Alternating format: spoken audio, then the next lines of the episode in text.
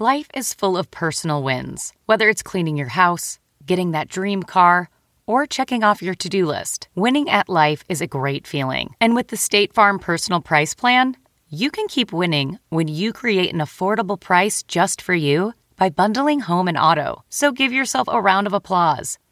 Talk to a State Farm agent today to learn how you can bundle and save with the Personal Price Plan. Like a good neighbor, State Farm is there. Prices are based on rating plans that vary by state. Coverage options are selected by the customer. Availability, amount of discounts and savings, and eligibility vary by state. Most weight loss plans are one size fits all, not taking into account each person's individual needs. Noom is built for your psychology and your biology, meeting you where you are.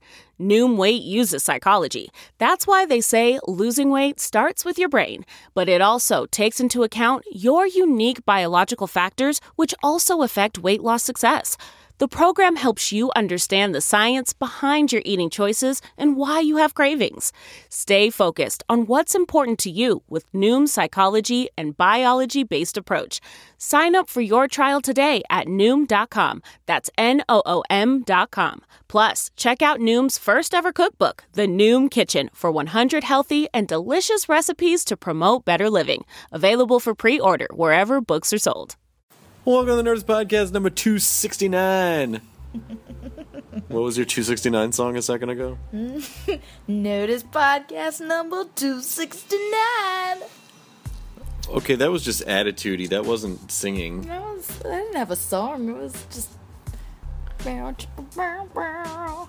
No, you can't do that bit. Why? Is that copywritten? Well, it is. That's my friend Jordan Brady's bit. What, bow chicka bow wow? Yeah, that was a stand up bit that he did in the '80s. You 80s. can't claim porn music.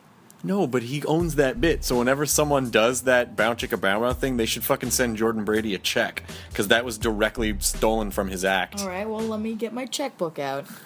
While Chloe's getting her checkbook, I will talk about how uh, today was preview day at New York Comic Con, and it was awesome. So many great vendors, so many great booths. Uh, if you listen to this before the 12th or 13th of October, then you should definitely try to check out New York Comic Con if you can. We're doing our podcast tonight at the Best Buy Theater. Guillermo del Toro is our guest, uh, along with Joel Hodgson and uh, we, we were going to have Tig on the show, but then I realized that I, I think it would be better. I really want to sit down with Tig one on one and uh, and have a chat with her because she's come through some really seriously fucked up stuff, and she's come out on top of it. And I kind of want to give. I just I just want to give that podcast the, the weight and the sensitivity that it deserves. So uh, we're gonna have uh, we're gonna have Tig on in a one on one, and uh, I also would like to mention that this weekend the Walking Dead comes back, which means The Talking Dead comes back. There's so much fucking sweet zombie action in the first episode, and that's all I'm gonna say about it. But it is very satisfying in an amazing way. And so uh, the guest today is Lauren Cohan, who plays Maggie, and she's delightful. She was on our bowling uh, show. We bowled against the Walking Dead cast. Her and Scott uh, Scott Wilson and and uh, and Steven Yeun and, and Robert Kirkman and and uh, I I really I really dig Lauren Cohan a lot. She's super fun and funny and uh, but, a, but but fucking great on the show. So uh, this was uh, this was this was a fun, delightful conversational romp, if you will. Why am I doing that? What- Why are you covering your eyes? Nah, no reason. Why are you covering your Why are you covering your face like? Oh, why are you making that? Let oh. me browse Reddit. I want to browse Reddit. Were you making that face at me because I said conversational romp, or was it something that you saw on Reddit? No, Delightful conversational romp. That you is will. wow. You've really nailed me. Yeah. You've really Yes, I have. bound chicka Bound fan. Oh fuck! I gotta write a check. We're gonna be so poor. Just like America. oh God. Damn. What? That's why the economy went broke. Because so many people said bow chicka bow bow, and then America that caused the financial crisis. Who's your friend's name? Jordan Brady. Jordan Brady is the one percent. He is now. He wasn't before the financial crisis where all the banks had to write checks as royalties for doing Bow Chicka Bow Bow. and now the Nerdist Podcast number 269 with Lauren Cohan. Now entering Nerdist.com.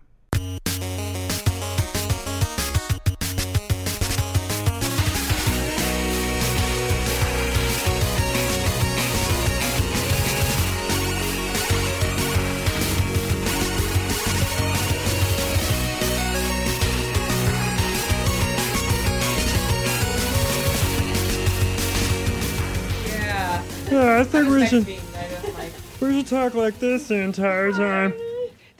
This is so cool. This is like, like Isn't this sort of like a radio studio? it's like a radio studio. So you you play Maggie on The Walking Dead? I do. How's that like? It's so good. Hey, it's good. Uh, it's awesome to see you. Uh, last night the premiere was so much fun. It was, wasn't it? Yeah. It was scary. That maze was like. The maze was scary. Well, and the show too. So- your job is basically a horror maze. It was so funny. We were walking through there, and I was like, I can't remember who was saying it. Maybe it was Stephen. He was like, "This is our life. This is our life." and there was just people. My favorite part was the was the zombie. Just as you enter this maze, where you're actually just peeling back the flesh, and, and he was shoving intestines into his Just mouth. eating, yeah, just eating people intestines. But there were some really great. There were, I think, the bicycle girl was in there, Yeah. and then I think the well, the well, walk, the well walker was in there too, like half the bloated zombie. yeah, and they all look like dummies, and then they sort of come to life, which Yeah. was really surprising. It makes me mad because every time you think like, okay, I know, I see where the zombie's gonna come out, like just out of the corner, you're like, God damn it, and, and then they always they get you. You know, the funniest bit was like, so I do this for a living, obviously, but my approach to the zombies that surprised me, you're not going to see this on the radio, but we might, you know, was that, ha! Like the, it was, it was the girliest little, you know, slap on the head. It was really, it was really. So that's how Lauren deals with zombies. Maggie stabs him in the face with a sharp pipe. and really gets the thrill out of doing But it. but Lauren is more like ha and just tries to smack. It's like a it's like a face high five. What you were It- just it doing. face high five. It was like a, it was like the jackknife of the Schma. of the hand. Yeah. Hiya! Zombies don't respond to hiya. By the way, they just they're gonna come at you anyway. But it was really it was really cool. The fun the, the most fun the fun thing about it is that afterwards there was a camera crew there and I came out and they were like, "What did you think of the maze?" And I was like, "Oh, it was really awesome. There are all these zombies." And they were like, "What did you think about the tank?" Like they were so focused on the tank. Like, yeah, no, the tank was cool. Yeah. But there were zombies eating people. Like that part was really awesome too. Really awesome. I was wondering if they have the same guys in there, you know, for a few hours a night because they must they must actually get hit. I mean, they must actually get sort of like They do. Yeah. Uh, uh, my, uh, uh, my my friend of mine uh, designed a couple horror mazes for Universal, and years ago we would go when he first started doing this in the um, like 2000 2001 we'd get all dressed up and go into the mazes and jump out and scare people and his brother got punched in the face just like one big guy was like ah smack and just hit him so it happens yeah, yeah. They have they have a very good sort of springy response. They kind of get just close enough and then and then get back for one kind of nerdy complaint about the maze okay. uh, a zombie came out of the wall wielding an axe now I noticed him. Zo- they're not. I mean, um, you know, unless he died with an axe in his hand and rigor mortis set in to grip the axe, then maybe I'm on board. But he's still not lifting and, and trying to hit you with it. Then it's really just like an appendage. Yeah, that zombie was very menacing and very sort of like controlled. Mm-hmm. He wasn't he wasn't your typical zombie. I think he was a human dressed as a zombie to protect himself. What? And so he was. He. That's why he didn't actually try to hit us with the axe because he was like, "Don't worry, guys, I'm one of you." Yeah, I'm an actor. I'm just fooling these zombies. Do you know how hard it is to get work in the apocalypse? I'll take any job, any job I can. I'll be a My favorite guy was the one that was laying down, having his guts eaten, and I it was it was the last tour of the night, and he was like. Uh, you know, he's, supposed, he's supposed to be re- reaching for help, and it was the most uh, it was the most lackluster reach for help I think I've ever seen. He was tweeting in one hand, ah, dying, hashtag zombie. Um, how has the, I don't know how you guys, by the way, do, I mean, you know, it, it's obviously, it's obviously not, you're, you're obviously not shipbuilding. So I think anyone with like a, you know, who's like, what are you talking about? I have to go down and I have to mine copper. Okay, fine. It is a it is a physically and emotionally demanding job that you guys have, like you know, um, probably like six days a week. Mm-hmm. It's so true. And we have like whenever we're not having some kind of emotional intensity, there's a very, very hardcore physical intensity to the show. And it's so funny because the last few episodes I've had have been more of a character sort of sort of some heart wrenching character work, and and I watched the premiere last night, and I was like, oh my god, I just want to slash stuff. Did you not watch the whole episode? I did, I did. I kind of I kind of peeked in actually for part of it and stuff, but Danai were Danai and I were on the side and and sort of, you know, not quite ready to sit and watch it with everybody that we know. It can sometimes be a bit scary. Well, especially for Danai, who this is her first season on the show. Yeah. Danai Gurira. Danai Gurira. Gurira. Mm-hmm. She taught me how to say. She was like, double roll the R. Do Gurira. I still don't think I said it right, but uh, When Danai gets excited about something, she gets very Zimbabwe. She gets very um, her accent becomes very Zimbabwean when she's passionate. It's really it's really great. she's great. She's really great on the show too, and I think people are, you know, I think people are going to be so. There's so much I want to talk about, but obviously I can't. Just to say that the first episode is, uh, well, you know what? Maybe this will go up by the time. No, this will go up by the time the first episode airs. Still, it's still too soon. No spoilers. Just fucking watch it, people. It's it's amazing. Did you? Because you guys spent a lot of time on the farm last season. And then some people were like, "How come they won't get off that farm?" I know. And then and then like halfway through that second season, like shit got crazy, and it just starts there in season three and just goes. Yeah, uh, season three it tops the finale of season two, and it maintains it and ascends it. It's, it's really, really incredible. Every script we've had, for at least, I'd say the first seven or eight scripts, we were we were completely shocked with how was this was going to actually be possible because it was it was just emotional intensity, physical intensity. Uh, Some of the hours of stuff, some some of the episodes, I think are mo- some of the most shocking stuff there's ever been. You don't know anything about what's coming, do you? No, I don't. I don't let them tell me. Yeah. They offer me the episodes, and I'm and I say no. I'm going to watch along with the series. Yeah, yeah. It's it's probably more exciting that way, and you get the sort of com- the universal suspense. I'm nerd torn about it because a lot of people in my situation would be like, I'm gonna fucking watch every one of them.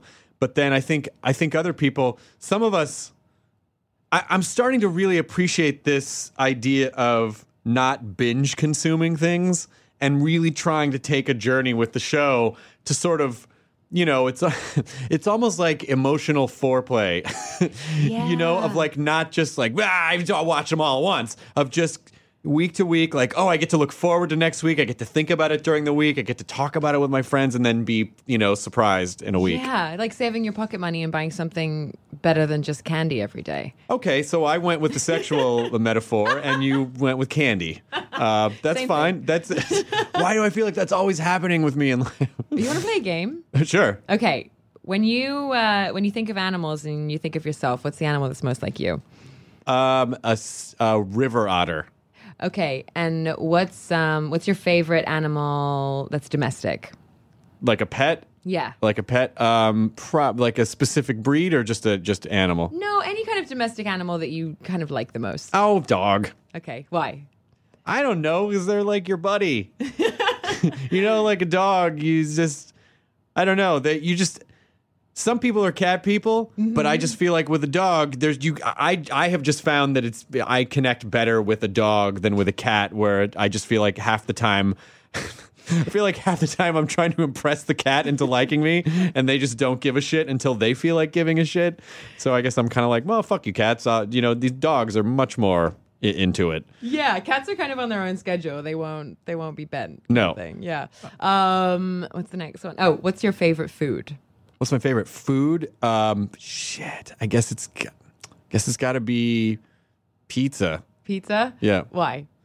Um, I don't know. It's it's saucy and uh, but not in a sexy way. It's literally saucy. I like I like red sauce. I like cheese. I like bread. You know, I just I just like pizza. I like I like how many different ways people can interpret pizza.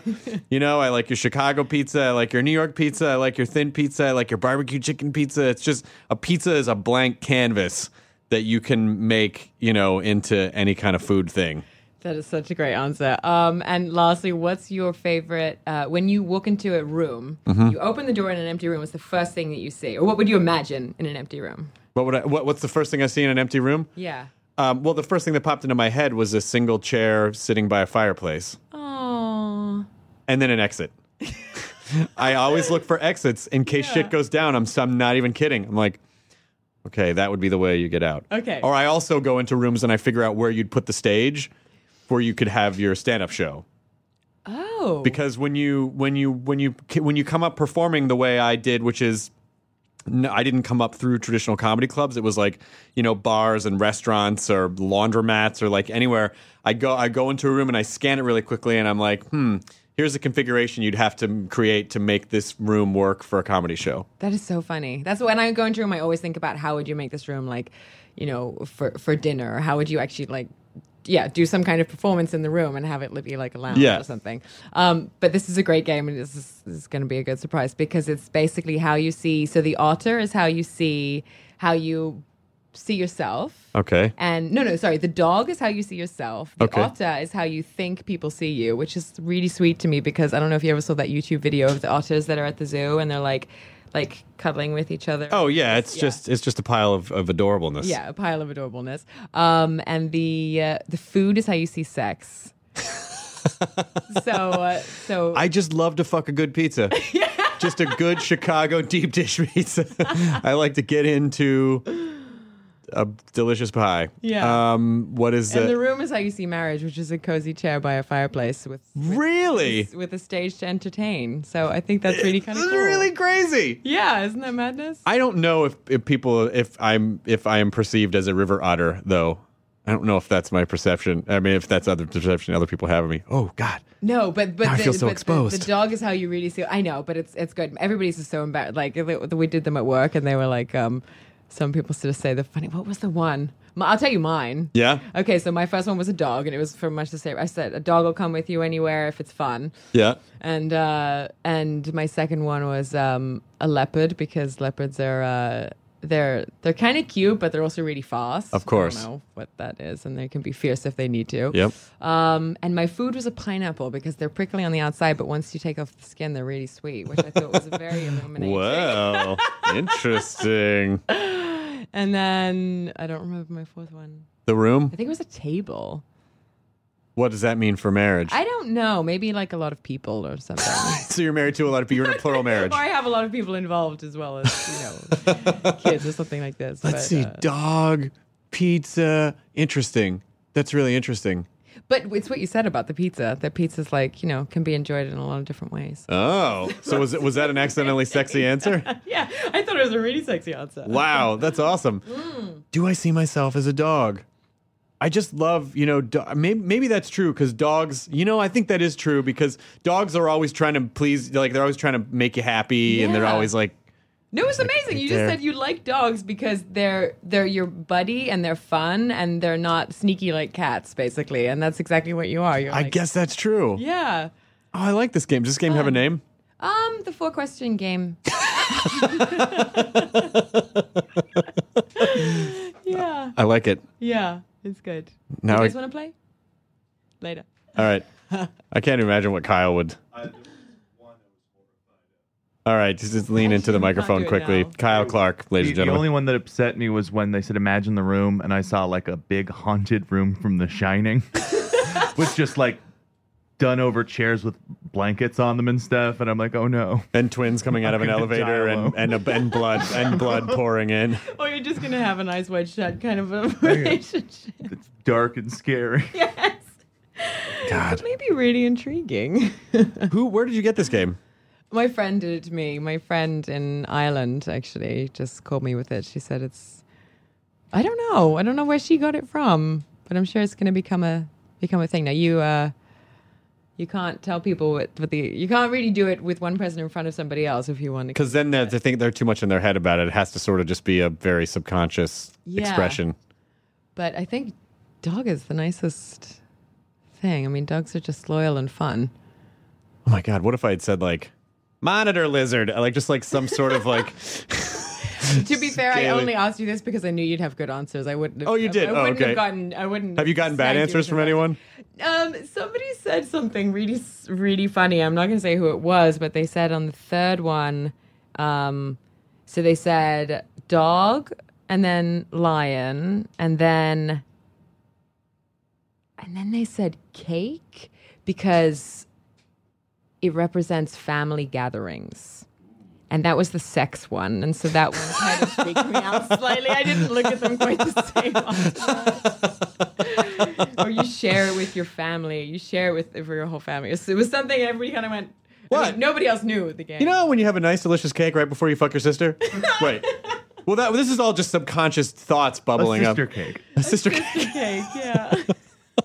Now I'm trying to piece Which together is who it very is. different than a cousin Twinkie. The to- oh, come on. All right, that was good. I'll give you that. I'll give you that. I'll give you that. Who was was it someone was it someone in the cast? No, it wasn't Oh, someone in okay. the cast. Although, if I could remember now, Emily's was a monkey. Her animal that she um her her animal in the wild was a little monkey because they just they you know she's just the cutest thing you've ever seen in your life. Sure. So she was like, you know, they swing from trees. But it, what was nice about it is that her and her boyfriend actually had the same animal in the wild. They both thought they were little monkeys. Oh, that's know. I see. I feel like um, Drew Carey just tweeted a picture that I feel like accurately represents how I see myself, and it was a picture of his dog looking up at the camera with the most shamed look on its face, with his lipstick just fully out.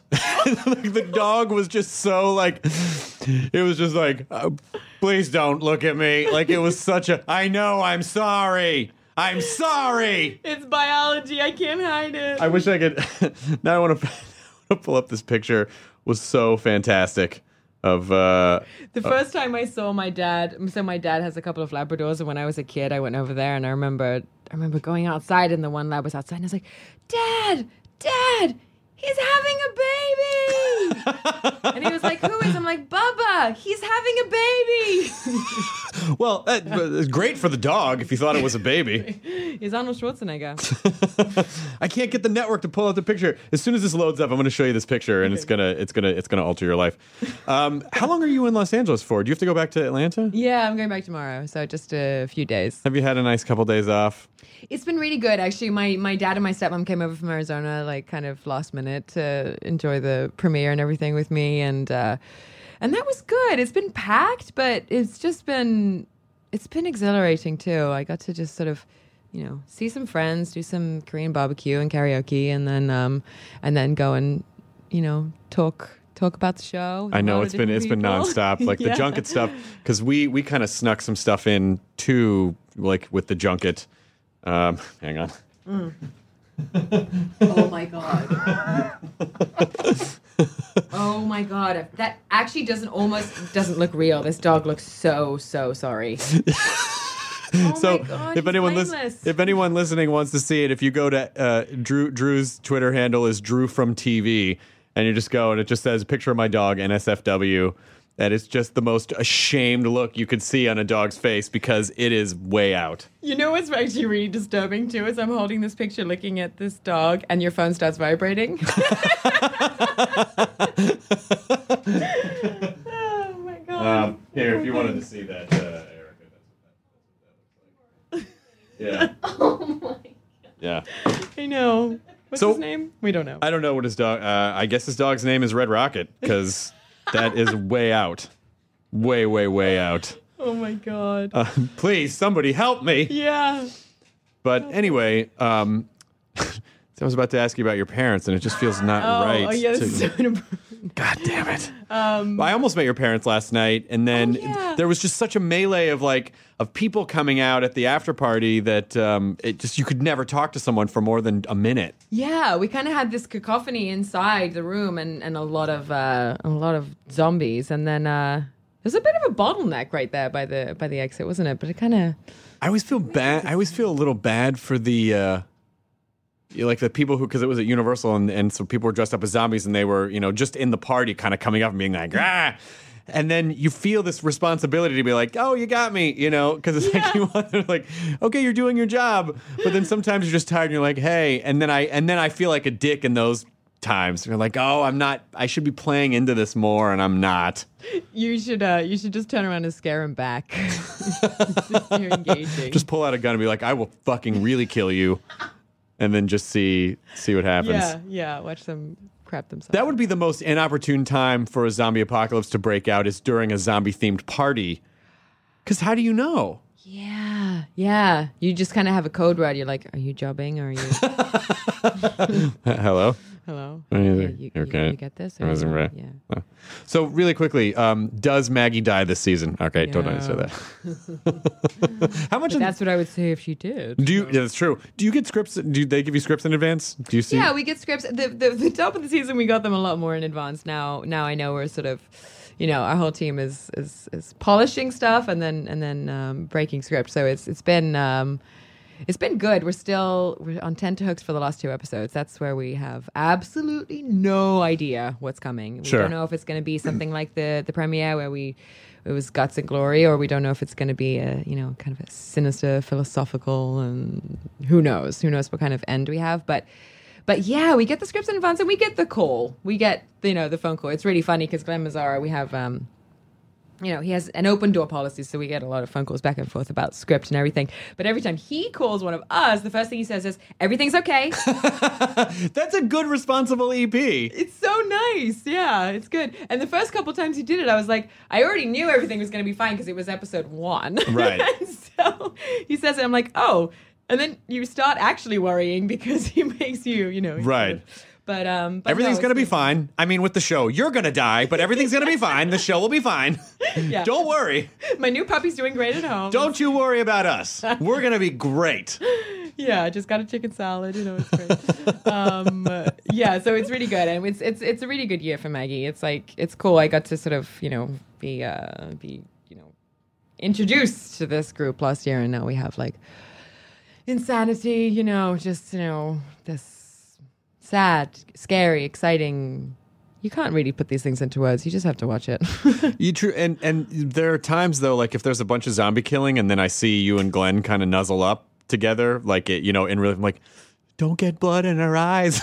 like, it's, gonna spread. Like I get all excited about it. Yeah, I know it was funny because you get these little things. I loved when you saw Michonne sort of take these zombies out. They're coming so close, and it's like the potential of a scratch and all this thing. And um, but I loved that moment when in in this episode, in this first episode, where he's checking for scratches, and that's what you. It's that's so you sweet. do. Yeah. Do you think? Here's an interesting question. Do you think in a zombie apocalypse you would be more? Would you have more sex, or you'd just be too emotionally exhausted? Like, in other words, would you be seeking relief by having sex, or would you be like, I cannot have sex. I we're gonna fucking die. Like, I don't know. Yeah, I, it's it's funny. I've been through I've been through both both halves of that question, but that didn't make any sense. You know what I mean? the question and the answer part. Um, So which half? the half I'll give you now is half B. Okay, okay, okay. Um, but I think what's really funny when I was talking to Nicole, who's one of our writers, Nichole Beaty, about this, and she's like, you know what? I'm always campaigning to get more sex in the show. It's the apocalypse. Come on, Right. And um, and I just I kind of feel like there's so much that we can't control as characters in this show. First of all, there's a lot of waiting around, and there's a lot of sort of you know times when you can't really do anything. But secondly, I think I think sex sometimes is something that you can actually control when you're in this otherwise really sort of not very predictable Yeah, environment. It's just like a pizza. it's just like You can control a pizza. You can control a pizza, Yeah. yeah. And um and I just think I don't know, you've got your adrenaline pumping and and so I think everybody's probably, you know, hot under the collar. Maybe a little bit. That's how Maggie feels. No. Yeah, seriously, because Maggie totally Maggie pounced on Glenn, like pretty pretty hardcore. Like fuck it, let's just come on. yeah. What are we doing here? It's funny in reflection because Maggie is actually a really pretty good girl, and, and that and that introduction uh, to their love life to me was cool because it was like it was it was her way of sort of proving to him that she wasn't afraid. I think Right. when I reflect on it, you know, it's like. No, I can. Uh, you know, people talk about like cigarettes. Like, no, you know, I can smoke five in a row. I smoke five at one time. And it's kind of. one of But I also think there's something about the idea that you know, uh, up until this apocalypse, the character of Maggie is probably like, you know, she's.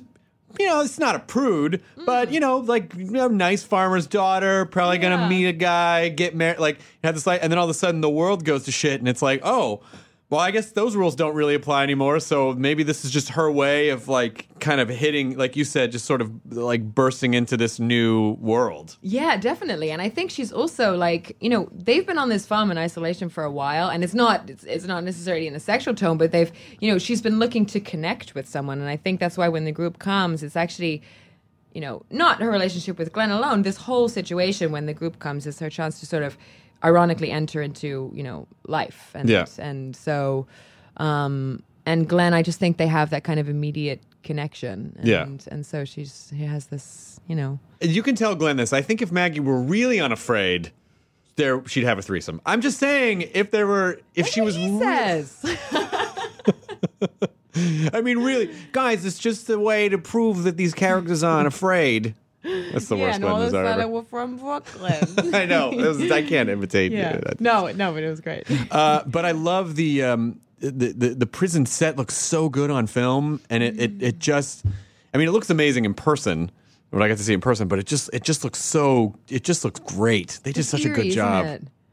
It's eerie and, and kind of very. Uh, it's very kind of claustrophobic. For us, it feels very safe, and when I saw it on film, it read as sort of this very kind of claustrophobic um, security, I guess. But it's uh, it's amazing. Grace Walker, Walker, ironically enough, is his last name. He Right. designed our set, and it's just like that was our studio turned into a prison. You know, they sort of they emmed and awed about what we were going to do and where we were going to set season three, and then sort of I guess looked around them and thought, hmm, let's turn this into a prison. So this is our stages in our studio that are now, you know, in three months transformed. But it's uh, it's nice. It's nice to be inside. Some of our uh, some some of last year was made easier by the heat because it really grounds you and it drains you and makes you feel like it's the end of the world and you're going to die. Um, Yeah, Atlanta's br- Atlanta's fucking brutal in the summer. it really is. and you're It's running like- around like swinging pipes at people. You're like, "I have to sit down. Like you don't. Just going outside is a trem- is a Herculean effort. It is. It really is. And you're just kind of you're out there mm, trying to remember your lines and you know be good, whatever that is. Um, but the prison is the prison is great because we're.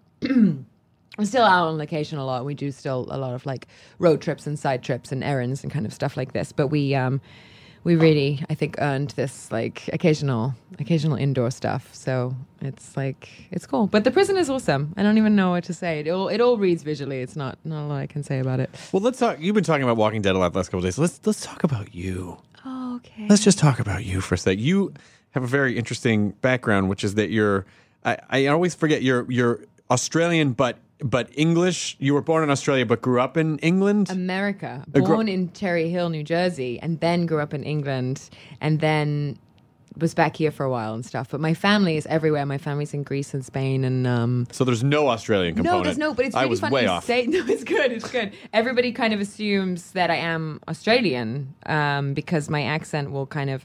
I guess when you combine Cherry Hill and London, you get Australia. That's a note to all dialect coaches everywhere. That's good. Um, or But I- South Africa. Sometimes. But I think it's also that uh, um, you you have such a you have such an outgoing energy that kind of feels like fun and Australian in a in a way. And I think maybe that's kind of what it is. Yeah. Okay. Yeah. Just sort of a sunny. I get that. I love Aussies. You just kind of you feel like you've known them when you first meet them. Yeah. Kind of. Yeah. Yeah. But uh, England is uh, you know England great people, A little button up sometimes. A little button up sometimes, but what I love about England is it's button up, but it's really not. You just have to. It's like it's it's once you get to know people that you just sort of uh, you realize the English are very frank. They're very frank and they're very um, they're very dry. So it's just kind of a, a sense of humor you have to sort of sort of uh, get to know, and then once you once you do, it's very it's just just under the surface. So what is your citizenship? You're American citizen. Do you have but do you have English citizenship yeah, as well? I have both. I have both, which is really lucky, and so I've been able to kind of not have to decide where to live really, and just to be over here. I love it. the great thing about England is and and, and LA, and I, I guess I just have sort of a gypsiness in my blood because I was born here, moved there, and it's it's been in our family. But um, but I. I don't like to stay in any one place for too long, so I do. I like the exit door as well. um, oh shit! Did I say the exit door for the marriage thing? no. Oh shit! I did. I, I did say exit door for marriage. No, but the last thing you said was the stage, which I think meant that you were you you wanted to keep the marriage going. You're being very kind. I clearly said I was looking for a way out. I said, you know, I wanted to be nice and cozy, but I gotta fucking get out of here at a moment's notice.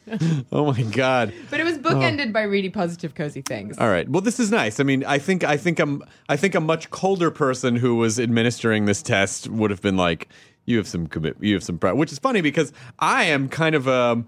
I'm really sort of a, a monogamist. I just I just tend to you know like I don't know mm. I, I'm not really a big like I'm gonna go out and date a bunch of people. I don't it's not really that aren't way. We all looking. Aren't we all just comfortable to know that there is a way out?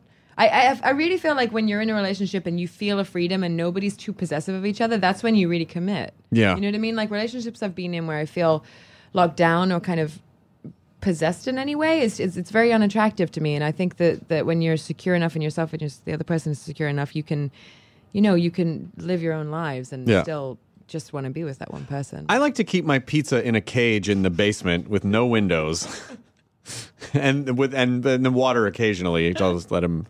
Uh, do you, have you ever been? Have you ever been in a? It's so it's so In a funny. cage with a pizza. But there is a stand up stage in that room with the cage. That's right. I'm gonna make it listening to my jokes before I before I have sex with it. hey, I know you're trapped, but if I could just run this new five, I got a couple of things. Just, I just wanna hold workshop there. this. No, no, don't pass out. I'll feed you just- after. I can't bounce jokes off you if you're crying. I'll feed you after with yourself. Little. I'll feed you after with yourself. Have you guys done that great alt show in Chris's basement? It's so good. Oh yeah, the pizza pit. oh, you mean cage laughs? Yeah, it's great. Yeah, it's really good. Oh, we both went for you know, similar jokes. yeah, that's what your friends. That's that's what we do. Well, this, this is what all comics do. It's just. Uh, have you ever do you, have you ever dated a comic or hung out with comedians before? Um, yeah, I've hung out with a lot of comedians. I've hung out with a lot of um, a lot of my friends are Irish, so they're all like funny as fuck. Can I say fuck? yes, you can say whatever you want. Um, yeah, I think uh, I think I have a lot of a lot of pretty pretty silly people in my life. I don't know. My my parents are always kind of they were so surprised. I think when I went into acting, but then so delighted because I could never give anybody a straight answer on anything. So I think they kind of, you know, it's just kind of a goof and. I don't know. I've never seriously dated a comic. Ha ha ha. Well, it is it is serious business dating a comic. Everyone thinks, oh, comics are all fun, but you know, but we're sort of we're dark and brooding, and we analyze everything, and Yeah. you know, Yes, they think outside the box and they do all this analysis to, to, to actually, you know, make a commentary on life. That's that's comedy. I think we suck to date. Oh, most definitely. Yeah, I think I think we're I think we're awful to date. Horribly sensitive, narcissistic. It's a rough. I don't wish it upon anyone. I don't know. I don't know. I kind of like horribly sensitive narcissists. Do you really? Oh, that's sweet. Have you ever? So you've obviously been in relationships where like the guy was super possessive, but have, it's just so funny sometimes to be in a relationship where you're used to being one thing and then like something flips. Is, has have you had? You must have had someone who just got so under your skin, and then you're like, "What am I doing?" Does that? Yeah, you know, I think it's really funny, and and and you know, you when you meet a lot of different people, and you're an actor, and you kind of go into different different environments all the time. I kind of have a um. I kind I I think I think I'm very sort of um, what's the way of putting this? I I just like to be myself around someone very quickly, and so I sort of expect that that's what they're showing too. And so sometimes you you get a sense of like you really think you've gotten to know somebody just uh, you know intellectually and everything, and then um and then you sort of and you move around a lot and so you just kind of want to you want to know someone and this is not this is no secret. I'm sure this is why a lot of actors have trouble sort of maintaining relationships and and finding it because you you want to you want to be close you want to know someone really well and have sort of a, a close bond but you then you know a month later you're moving and stuff like this. So so it's difficult and it's it's it's interesting. And that's why I say finding somebody who sort of lets you be yourself. And I think that that's something that really sustains a, a good lasting relationship and and them being comfortable enough with all the sort of travel and all the um all the all the stuff that you have to do to maintain this this public life but know that that's not that's not all you. Well, I think it, and I, I think there are deeper things even than that because I mean, just on a human level, you know, if if you're a performer, if you're a comedian, or if you're traveling a lot, you know, human beings are, you know, I think you know, one of the reasons why we've ascended to the top of the food chain is we're very adaptable creatures. Hmm. But what that means is that when you're constantly in different environments, you're constantly changing and adapting to those environments because you're not, you don't have like one stable place that you're always in. So I think that causes you to be a little all over the map with who you are and constantly changing. And then on top of that, if you're an actor, you really are submerging yourself into all of these random emotions that most people don't ha- don't experience and that fucking like it's like you're just like a paddle game Yes, it's so true. And you're so, I mean, you're so used to being that in touch with your emotions. It's very difficult to hide how you feel sometimes, too. Sure. You know what I mean? It's like, you know, especially doing this show at the moment, is, it's very much like that. And you're kind of like, you know, you just, you feel kind of raw. yeah like, yeah. So, so it's good. But I think it's, it's interesting. It's like you say about the comics. I think it takes a really, a really uh, strong person to be with an actor and an entertainer and and uh, and you know it's a lucky it's a lucky person and it's a and it's it's a strong person. so because of that do you think it's better to date another actor who has who understands but also probably has a lot of the same weaknesses or do you feel like it's better to date someone who's a little more opposite but maybe doesn't understand the process Yeah, yeah, it's it's it's. I almost said the uh, the two part question again, which is the A and the B, which is the question. Okay.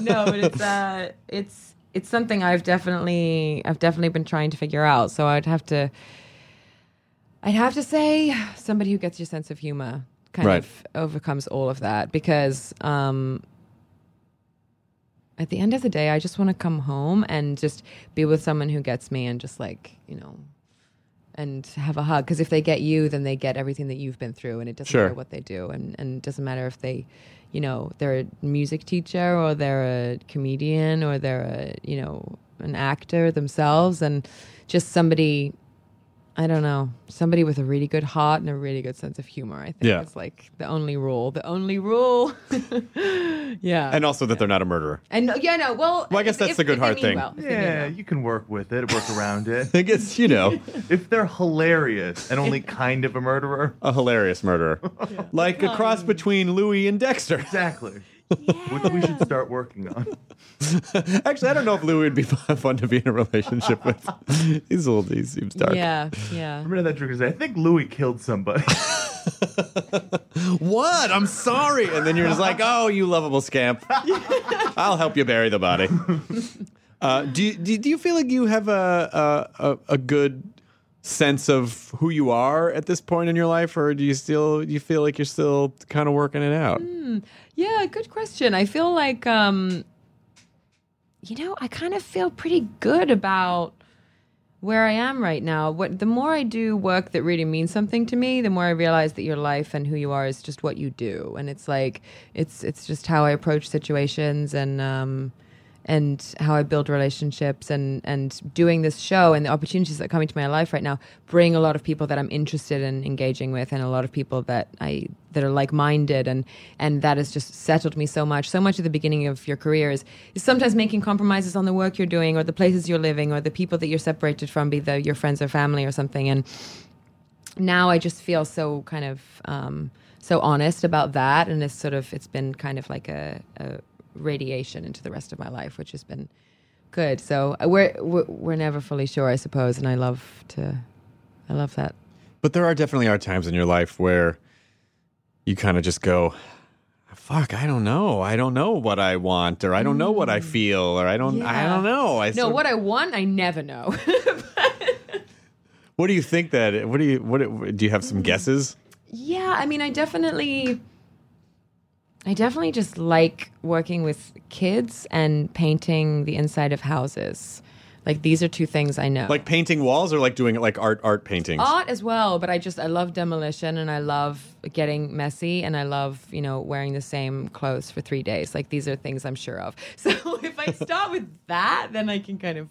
Um, but yeah, I mean, if if if I can if I can do good work, and I can play the piano and I can you know hang out with people that are fun and funny, then I think I'm kind of that's my touchstone and and.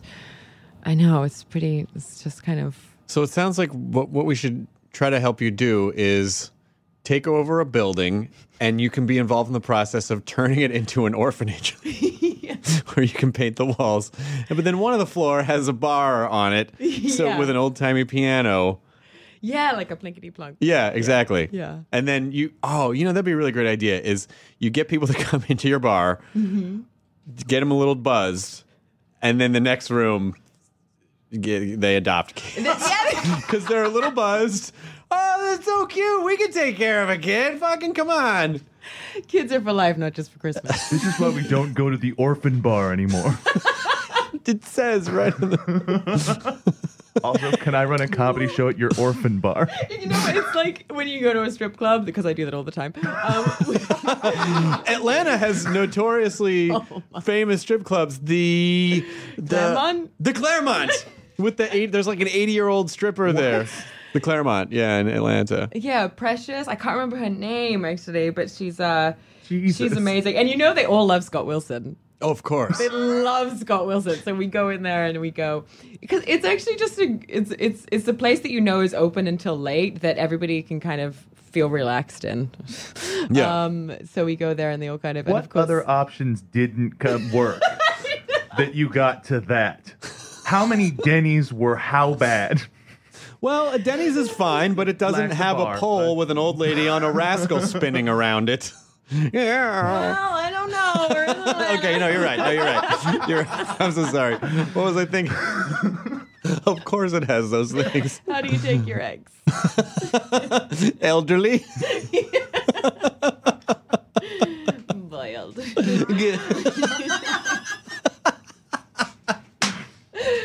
yeah. So no, we, we, we obviously didn't try very hard to find a social establishment. Is it directly in front of the exit to where you shoot? Yeah, it's like, and that's a wrap. Let's just cross that street. the, the prison was built off of the Clermont.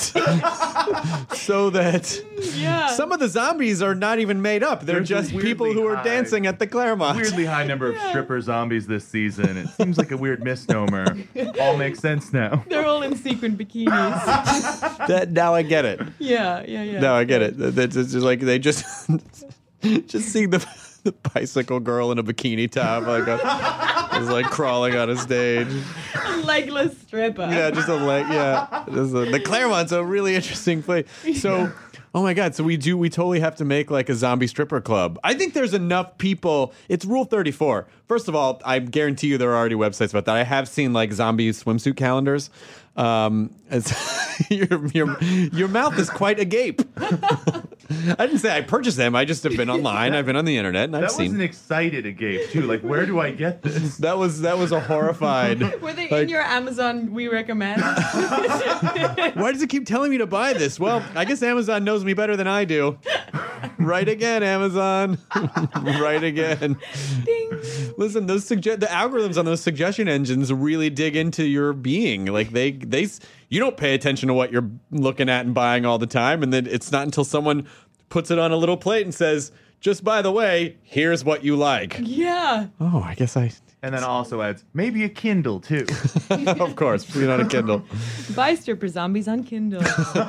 What do you? Uh, so you do you play piano? Do you are you are you, are you I a pianist? do. I do. I play piano. I've played actually since I was very small, so it's been uh, it's been great being back in Atlanta because I've had a, a, a stable place for a while to to rent a piano and brush up and uh, and I sing, and it's been really nice to sort of return to that. So What kind of music? uh, everything jazz standards blues soul um i mean nina simone is one of my favorite and ella you know i obviously wish i was black um Don't but we all? yeah yeah right Um, Me too. but For a lot of reasons. Pizza reasons. oh you big pizza Just a big pizza. um yeah so everything emily and i actually did a song for the soundtrack What? i know i, didn't- what- know it's great what we did- did a uh we had this little song around the campfire and Oh, then- that song. Yeah, it was beautiful. Yeah, and they they the the the music supervisor asked us to come in and do kind of the full version and stuff in the studio. So it was really fun. We went to this to Sugarland Studio in Atlanta. I mean, it's the first time I've been in a in a recording studio like this. I was nervous as hell. Like it was so funny. And you just sort of like you have your headphones and you're in front of all these people and you have That to talking through the window. yeah You see it and everything, and then you're there, and you're just like, "Oh man, this is real." Do you know what would be really fun? We should make a video of like of like imagine imagine you're watching a like a, a commercial for an album just on cable television at night. It, it's the it's basically Maggie's greatest hits, and it's just like all of these ridiculous songs that she's written about the apocalypse, just like a song about Glenn, and it's uh, you know like like an Eats Meets West kind of a song, uh, like song about farms. I don't know, just whatever whatever would the be. The world is over and Yeah. my boyfriend. Yeah, Yeah, exactly. And It's- it's all really like good down in country. Yeah, exactly, and it's it's it's a little upbeat, but it's just about all this horrible, you know, like And then you have these great like celebratory riffs in the song, and like and all these zombies are in the back, like you know, clicking their fingers and this kind of just doo-wop. a, just a s- a, a song about Sophia in the vein of landslide. I think it'd be really fun. I think I think we have to do. I, think we the should. Do, tagline is the last album ever made might also be the best. this is the only thing you can listen to, but it's number one. Cross genres. number one for seventy-one straight weeks. Number one in album sales by someone finding one. that's right. That's that's a really good idea. I think that's a really good idea. There's a. I, I, I would. Oh man, that'd be so much fun. Listen, if you're back, eh, when you come back sometime, we'll have to shoot that. Yeah, well, we'll make a video. It's it's a great idea. Because then you just get to write a bunch of silly songs about pri- you know prisons and zombie apocalypse, but just all from the point of view of this like kind of tough as nails but sunny country girl. You know what we could do? We could have a. Uh, I could be playing a guitar, and then I could pull the machete out from like there could be a sheath on the guitar, and then the zombies are kind of there, and it's like the slash and. That's I an awesome know. idea. Or you like you you whack off the head, whack off. Oh God, Okay, Jesus we- Christ! I'm so sorry. You lop off the. Oh, You lop off the head. The delicious throbbing head of the zombie who's at the piano. the pull. No, I I'm think not- I'm not the, going the that very road. end of the video too needs to be that it's produced by Zombie Jack White. or Rob Zombie. That works too. Yeah. Who's just alive. Who's a- no, it's just my name. I'm not a goddamn zombie. God damn it. Have you played? Have you played like in public professionally? Have you performed? You No. I've done. When I was younger, I did sort of like musicals and, and all this stuff all through school, and then I did some some stuff for like um, hip hop and um, garage garage um, music. You know, you have sort of loops, and it's interesting. Singing is the thing that gives me the most pleasure, and it gives me the most um, nerves. So it's something that I've kind of kind of always enjoyed doing, but uh, but not live. But uh, not live performing. I mean, it just it scared me. But now I think I'm I'm ready to not be. I'm ready to not be scared anymore. oh, that's so adorable.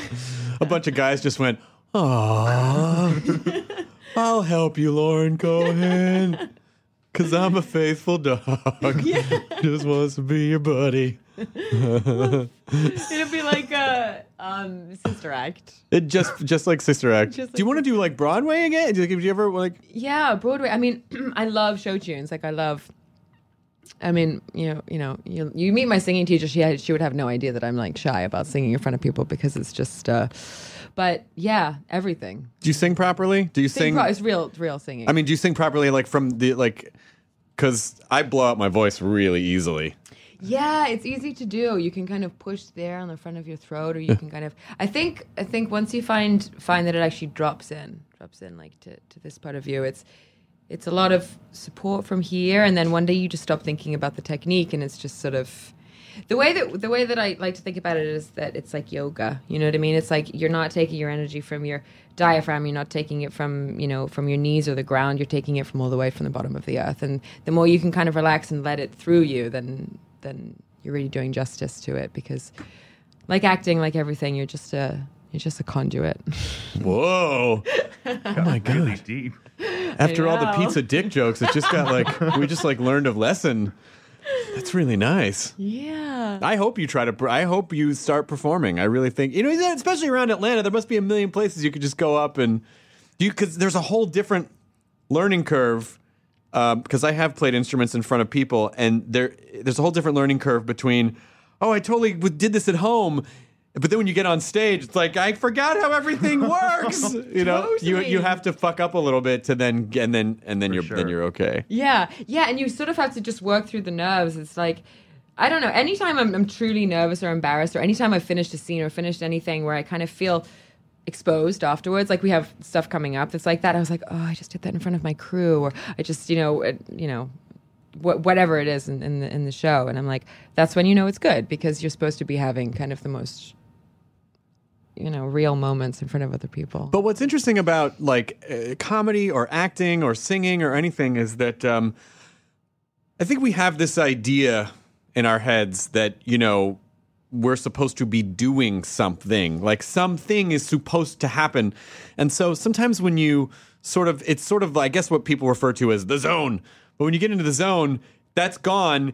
And then afterwards it's almost not satisfying because you go well, i didn't do anything. And then people go but yeah but it was what you what it was great you go yeah but it didn't feel like anything Isn't that so funny? It's like when when you when you leave when you leave an audition and you have that thrilling kind of feeling and you think you, feel convinced you booked it and then you you you know you were you're the, the true fail.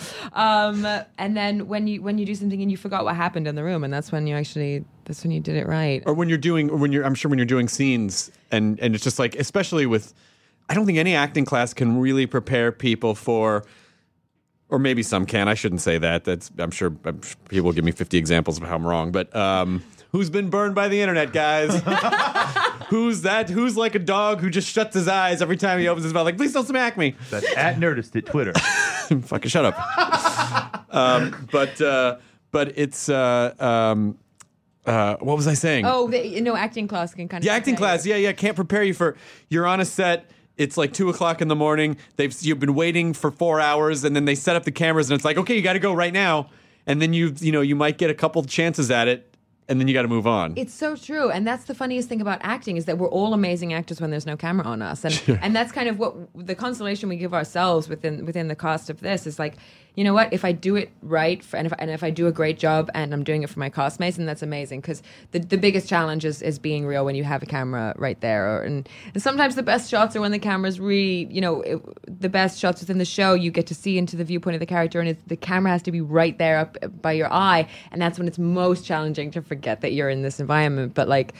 I just loved um, Javier Bardem in Biutiful because you knew that he was he had this camera in his face the entire time, and you, he was completely it was invisible to him the whole time, and that's what really I think makes a good actor is somebody that can they can just forget that anything else in there is there and just be there. but you can be doing your job, and then they can go, "Oh, cut, sorry," you know. You're like, "Fuck, I just." Oh, Yeah, I was just getting there. Or if there's a hair in the gate, and and and, and, and that's one of the most challenging things because you've gone through this scene and you know you got it, and then um, and then you know there's technical difficulty or there's a you know that's why with this with film especially it's um.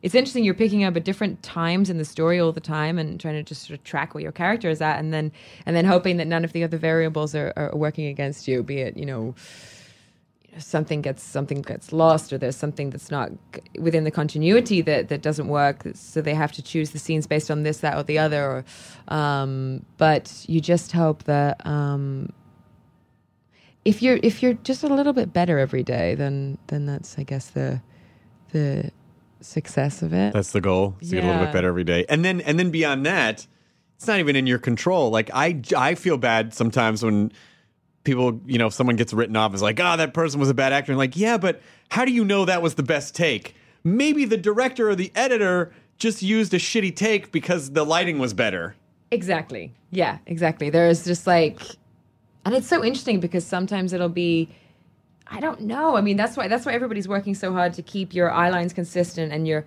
I mean, your hair has to be tucked the same way. You move your head and you have one thing that's out of place, and it completely takes people out of the story because Yeah. they can see that this is happening. And and sometimes it's left by the wayside because you just can't sacrifice a performance. And um, but you know, you have the whole the whole fabric, the whole tapestry, um, um, and the greater good to keep in mind. So yeah, you just as an actor, as as everybody, you're always bringing your your your best game to every single take, and and that's been uh, for me. You know, I, I really miss doing theater, but but doing television is is such a way to crystallize your own approach and your own talent because you just like you know you don't have the luxury of living through that same story finished to end uh, start to end every night because i start at the end and um, so you you really do get the get the the the satisfaction of you know blah blah blah blah blah.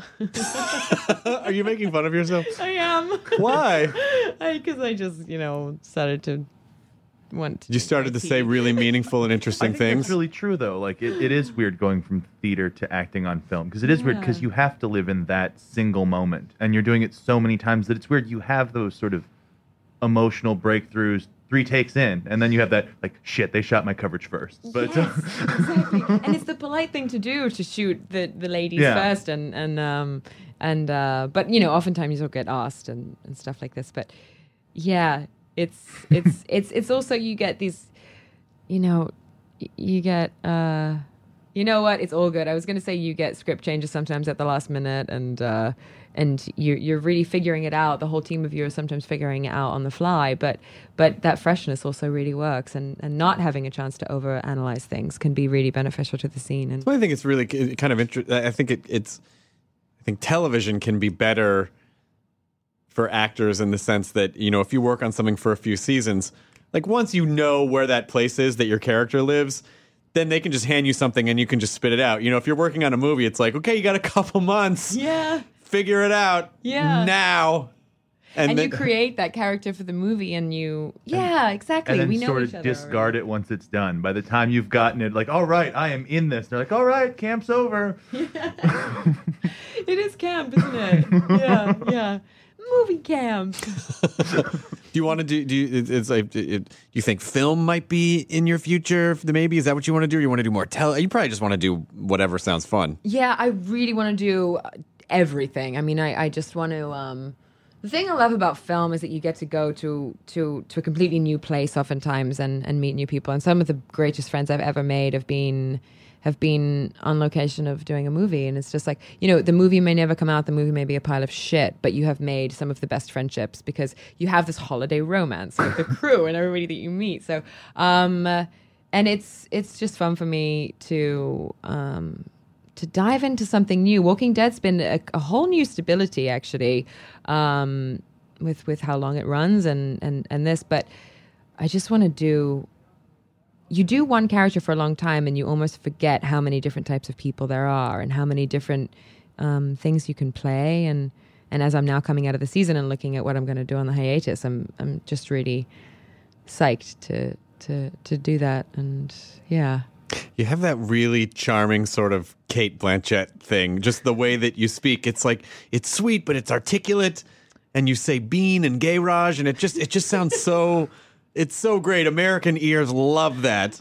it's so it's so it's so great. I don't know. It's like I don't know how to describe it. It's like um, I don't know. It's it's it's it's sweet and charming, but but but classy. And I don't like to use the word classy because usually when you use it, it means the opposite. You're like, this is a classy joint. You're like, oh, so you mean it's the opposite of a classy joint?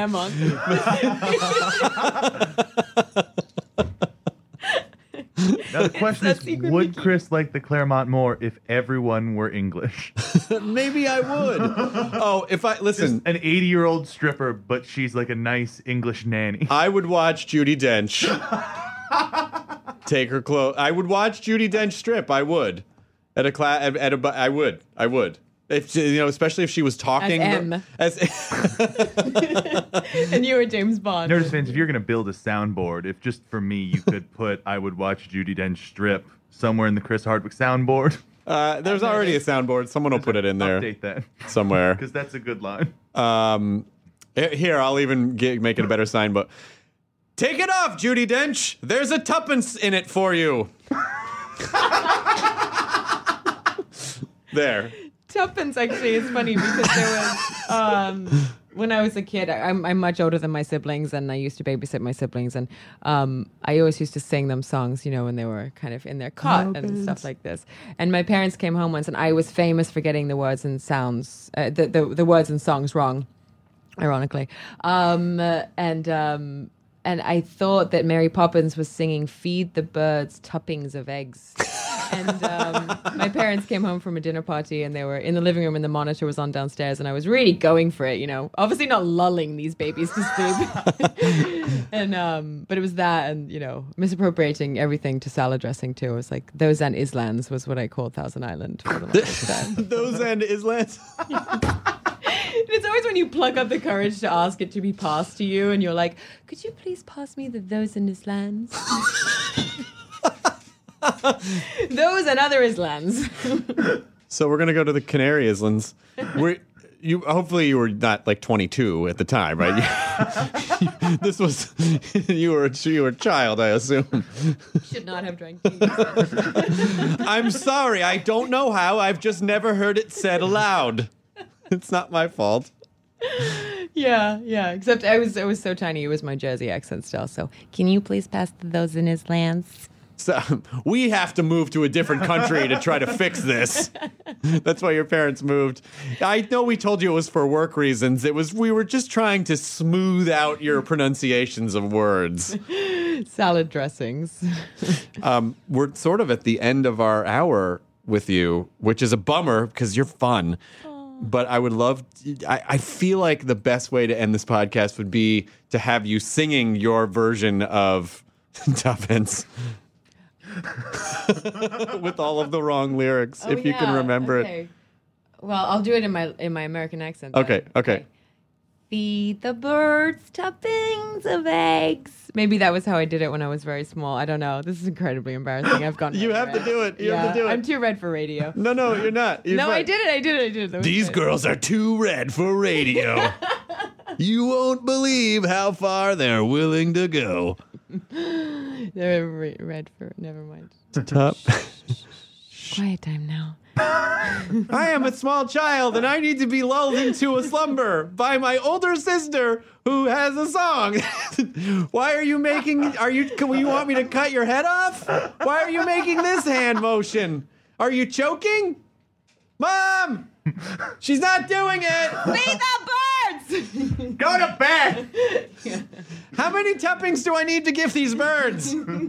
How many toppings do I need to give these birds? toppings. It'd be funny if you just got up and left, like, fuck it, I'm not doing it. Up. Oh, Oh no! She goes- No! Lauren Cohan! Oh, she's gone. I, it's like I can still feel her in the room. She's gone, Chris. Don't worry. Her aura is alive. I can still hear her. I can still hear her giggle on the wind.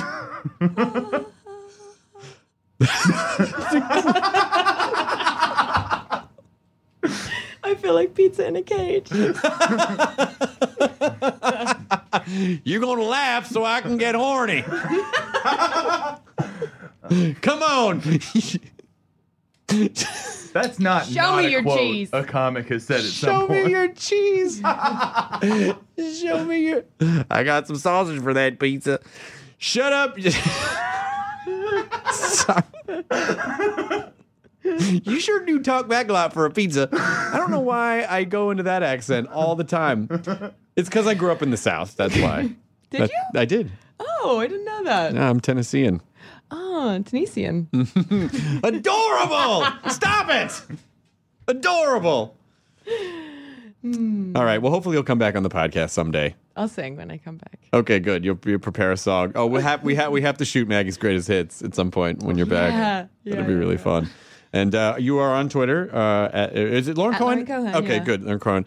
Not. It's not Lauren Cohen. I know. I'm sure you fucking get that all the time from people. I even say it half the time, so it's like Lauren Cohen. Yeah, that's I, I think I, I think I say the cohead so people know it's an A because there's a lot of there's a lot of the ens and it and gets confusing. So, but I don't know. All my swimming trophies when I was a kid were spelled with an E. I think it I think it it went into my brain from age four. My name is Lauren. You were actually just Cohen. taking trophies from some other girl. There's some poor little Jewish girl who didn't get her Someone swimming in New trophies Jersey who's just bummed and could have been a swimmer. Gave it all up. for everything because you took her She's trophies. just polishing her own hand. And Lauren Cohan actually has the award for um, not pronouncing words correctly that was supposed to go to Lauren Cohen. The Just the Island Award for Achievement. bottle of those and island. The- the- Island Isn't dress- Iceland? It's the Island Achievement Award. Goes to Lauren Cohan. And if it makes it any better, every trophy was most improved swimmer. I'll let you take from that what you will. Used to uh. stand outside the pool, now is in the water. There- here's a trophy. Okay, your feet got off the floor of the pool for a second. Here's another trophy. yeah. Uh, Laura Cohan, you are endlessly delightful. Thank you so much for coming on the podcast. Thanks, Chris. It's good to see you. Uh, I'm coming to the set soon, so I'll see you in a couple of weeks. Uh, enjoy your burrito, everybody. Woo! Bye. Woo! Toppings, toppings. Toppings of herbs. I'm not gonna. Oh, sir. We're gonna finish the podcast talk like this now. What's the other one? Oh, supercalifragilisticexpialidocious. You got that right, but you didn't get tuppence right. No. You serious? But when you're in New Jersey, you don't know what tuppence are. No, But there are supercalifragilistics running down the sidewalk. they love it. Hey, look at this fucking XBL docious piece of shit over here. Huh? Even the sound of him's kind of atrocious. What kind of hoagie you having? Go Eagles! it's a pizza hoagie.